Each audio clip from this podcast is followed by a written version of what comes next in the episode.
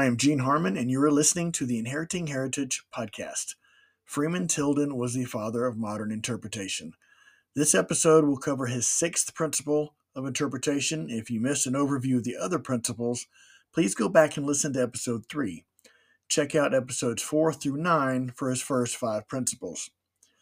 Now, Tilden's sixth, sixth principle states, quote, interpretation addressed to children, say up to the age of 12, should not be a dilution of the presentation to adults, but should follow a fundamentally different approach. To be at its best, it will require a separate program. End quote.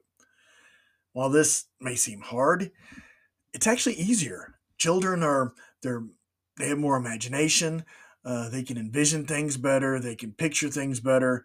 Uh, they're easier to describe and create pictures in their minds, and they learn like sponges adults, well, we're more set in our ways. We have these long-standing opinions and beliefs, and sometimes talking to them is like chipping, chipping away at a rock wall with a with a hammer and chisel. Not to say that that the latter, you know, with adults is uh, pointless because we can make you know connections with them, but children are actually easier, a lot easier to do. A lot of interpreters are kind of they look at a present having to do presentations with children, and it it kind of uh, very daunting to them, uh, but it's actually easier.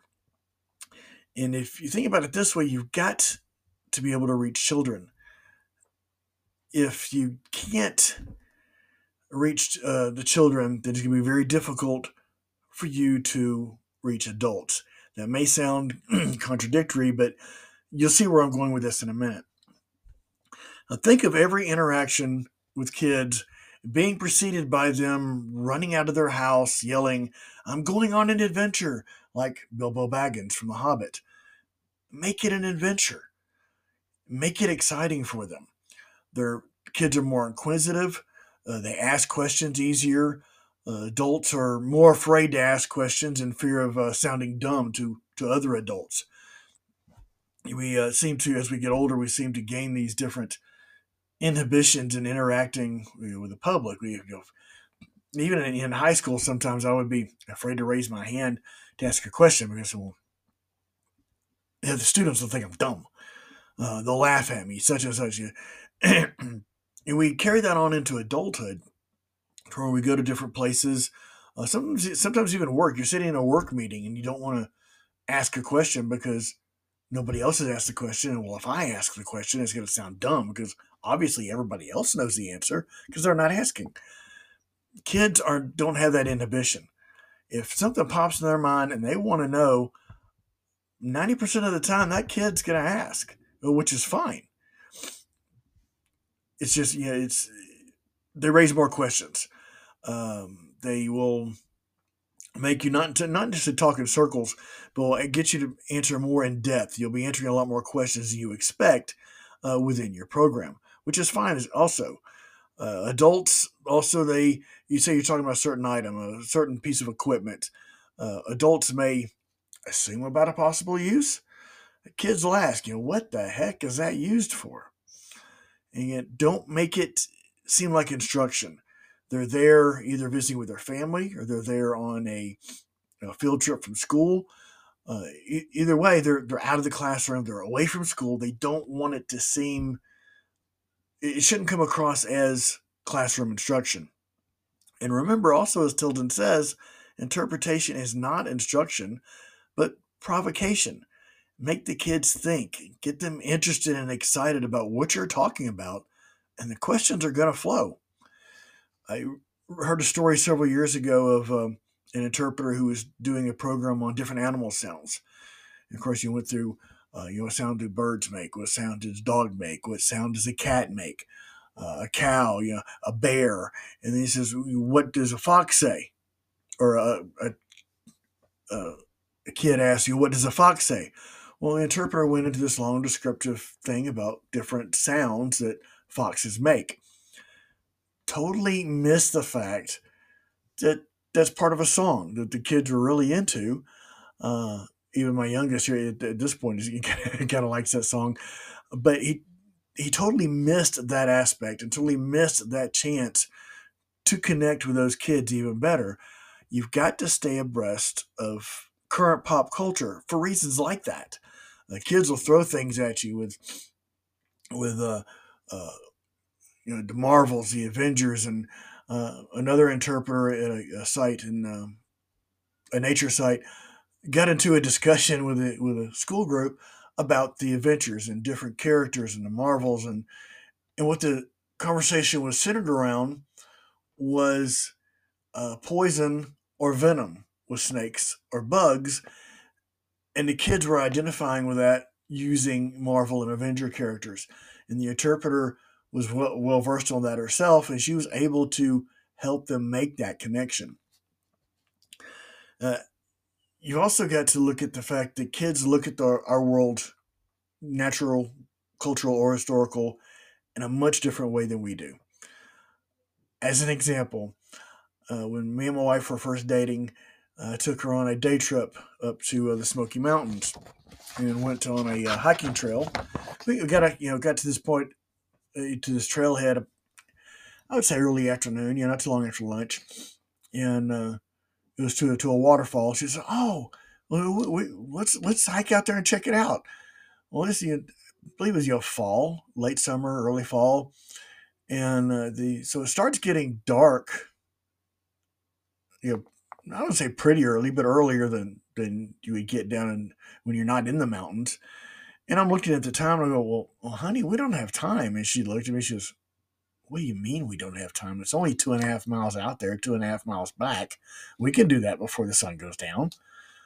So I was like, okay, well, we can give it a shot. Anyway, I was amazed. We got out there with no problem and got, we, we even spent close to 30 or 45 minutes or maybe even closer to an hour out there at the falls, just enjoying them before we even hiked back. And I remember being totally amazed about the time, how short of a time it took us. And then it kind of dawned on me later. Every other time I had done that hike, it was with my kids. And when they're walking along, of course, it's a slow pace, they have slower legs, but they also have shorter legs. Their eyes are closer to the ground. They saw things that most adults really don't see. They'd be stopping to ask what every bug they that they crossed came across was. Any water crossing, there was water bugs, there were salamanders, there were little flowers beside the trail. Everything was a question. You know, what is this? What is that? And yes, I enjoyed that hike with, with Amy as well, going up there and back in uh, what seemed like such a short amount of time you know the views, the uh, the beauty of the mountains, all that. But I wasn't. I want to say deterred because that sounds kind of bad. We weren't slowed down. We didn't have our eyes at kids' level, noticing every little thing like like kids do, and they really see a whole different world than what we are used to seeing. And when you're talking, uh, stay away from complicated names and descriptions. Definitely don't use scientific names uh, use more common names and, and throw in stories where that name came from. Um, and as far as viewing things from their level, I mean, this, this may sound a little odd, but seriously, before your program, if you have a chance, get down to their level. Kneel down on the ground, sit on the floor, look at the area, how they're going to be seeing it. Whether it's a landscape, it's a forest, you know, this, the needles on the floor, the little flowers, or being able to see the underside of a cannon, uh, something like that, or what their view is to the display case. Understand where they are going to be, and you can help them with their questions more. So they're going, what what do they ask? What do they see that they're asking that?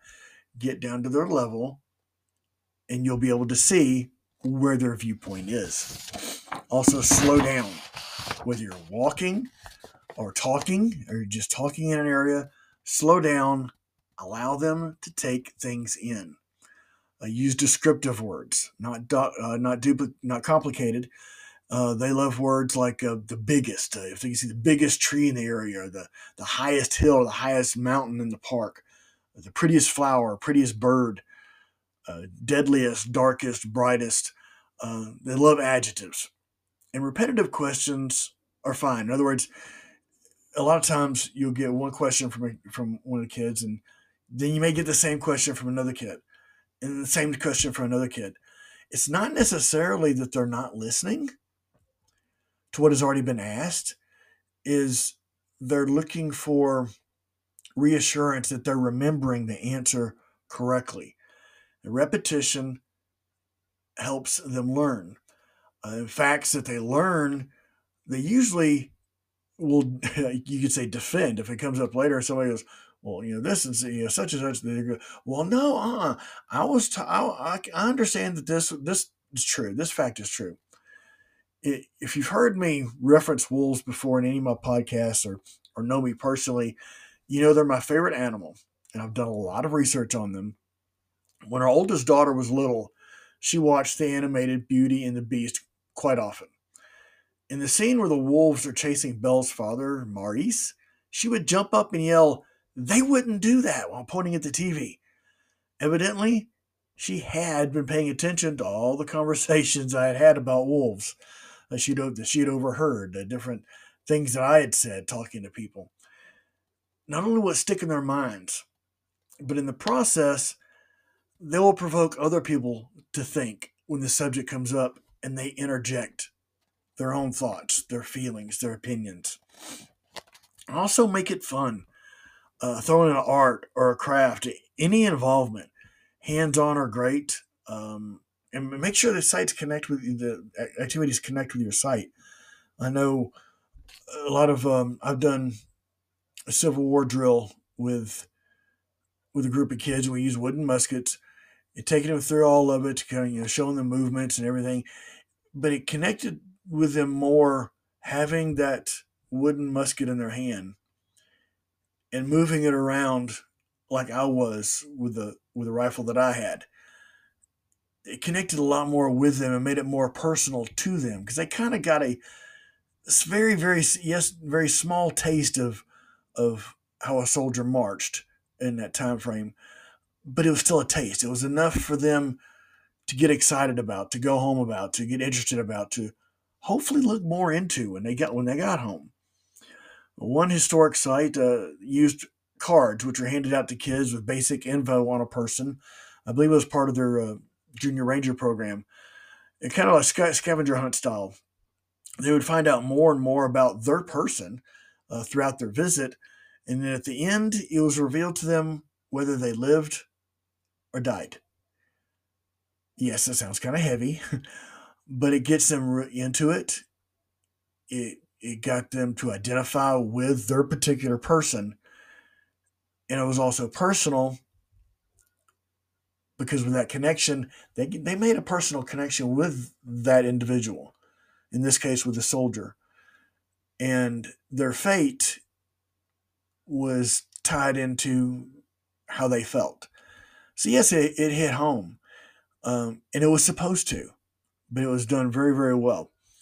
Now, kids are the future of our world, including future generations caring for our natural, cultural, and historical resources. Nurture their interest. Plant the seeds of inquisitiveness, of encourage the passion, encourage them to care. Um, answer that question for them. Why should they care? so what? Answer that for them. Share observations and thoughts on a subject at hand. Something you're talking about, a tree, a, a battlefield, a landscape, uh, something that's in a, a case in the museum. This will encourage them to form their own thoughts and create a, a path through which to make a connection to the site, as well as to you, the interpreter. And it's very important, even more so than with adults, uh, with kids, you have to listen, listen, and listen. Listen to what the kids are saying. Even if it's a conversation in the background, kind of pick up, be aware of everything that's being said. Because those two kids in the back may be discussing something very relevant, but they just don't want to speak up. Address that and speak to them and answer the questions. Also, listen to everything else. What interests them about the site or what you have said? Focus on that to encourage their interest any way possible. Every question is an opportunity to create a deeper connection to the resource. Now, from the very start, with every group, include everyone from the beginning. Make sure all the kids feel welcome and a part of the experience. Ensure that you interact with with all of them in, in some way. Make that eye contact. Make the know, the smile. The, let them know that you see them. And uh, when you ask questions, address it to everybody, and answer questions. Every question that is asked of you. And I've also found it very helpful. Say if you're not with a with a particular group, you're not doing this for a group, you're doing roving interpretation, and you're randomly running into guests at your site if a kid, if a child has asked you a question, don't address the answer to the parents or the older person that's with them. Address the answer to them, make eye contact with them, and in some cases, kneel down. Or go down to one knee, go down to two knees, depending on the height of the child to speak to them. That gets you I'm not going to say down to their level because their questions are just as important as an adult, but it puts you at their level. They don't feel like you're talking down to them.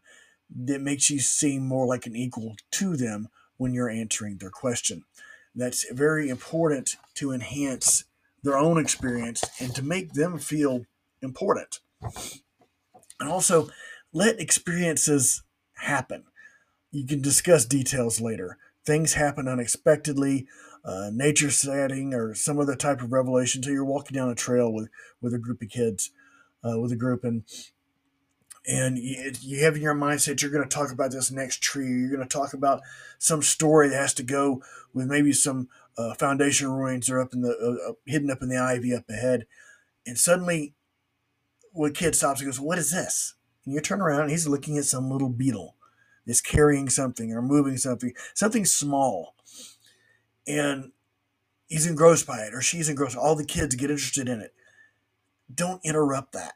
Let that experience happen. You can go back to what you were doing or take that experience and add to it.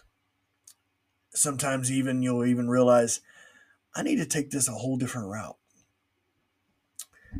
and do that on the fly. And it's again, it takes practice, but you can do it. The more you do it, the more you get comfortable with it.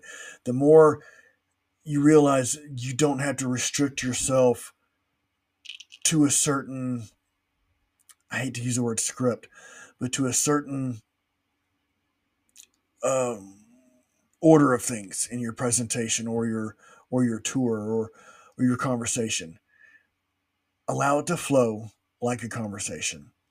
Experiences like that with especially with kids with things that happen on the fly uh, a beetle or a deer appears or or a question about the a landscape or something in a museum case that's really gotten the kids interest let those powerful experiences happen because it makes a more powerful and meaning, meaningful connection for that kid or group of kids to what you yourself as the interpreter are talking about.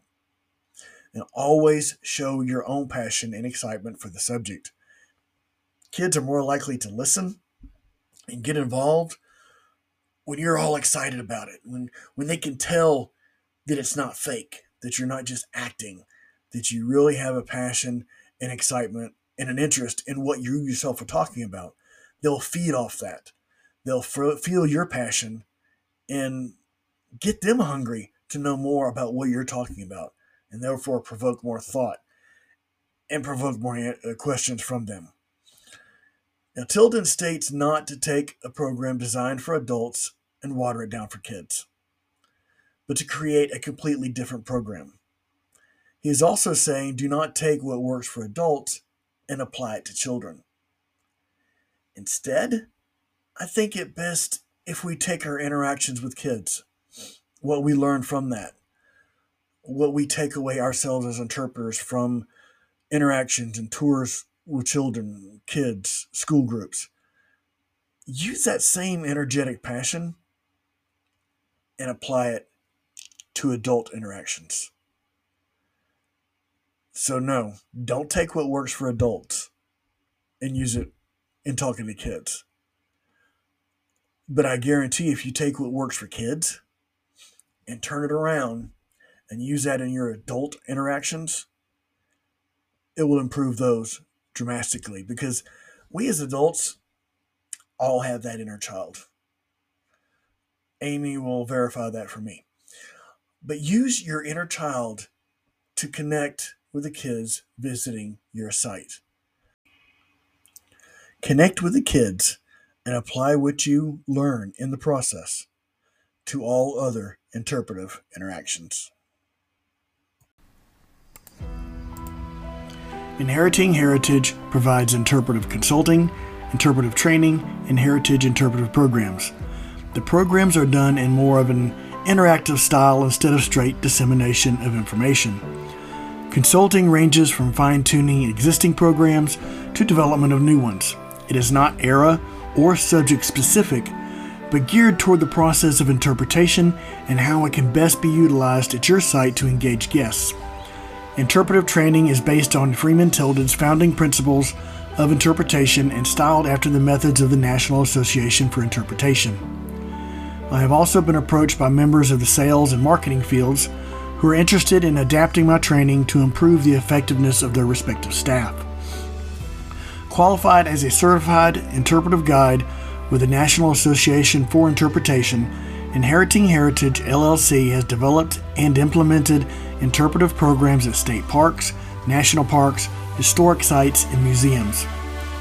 Before I go, I would like to send a huge shout out and thank you to my wife Amy. She has been a constant source of encouragement, pushing me to chase my dreams, and provided invaluable input. This podcast and my interpretive endeavors would not be possible without her support. Thank you for listening and I hope you will listen next time to the Inheriting Heritage podcast. This podcast was written and produced by me, Gene Harmon, manager of Inheriting Heritage LLC. The music playing in the background is Wild Dew by Audio Result. The opening and closing music is Cantina Rag by Jackson F. Smith. If you have any questions or want to know more, please visit my website at inheritingheritage.com whether it is the natural world, our cultural world, or our historic past. It is a heritage which belongs to all of us, a heritage we have inherited together.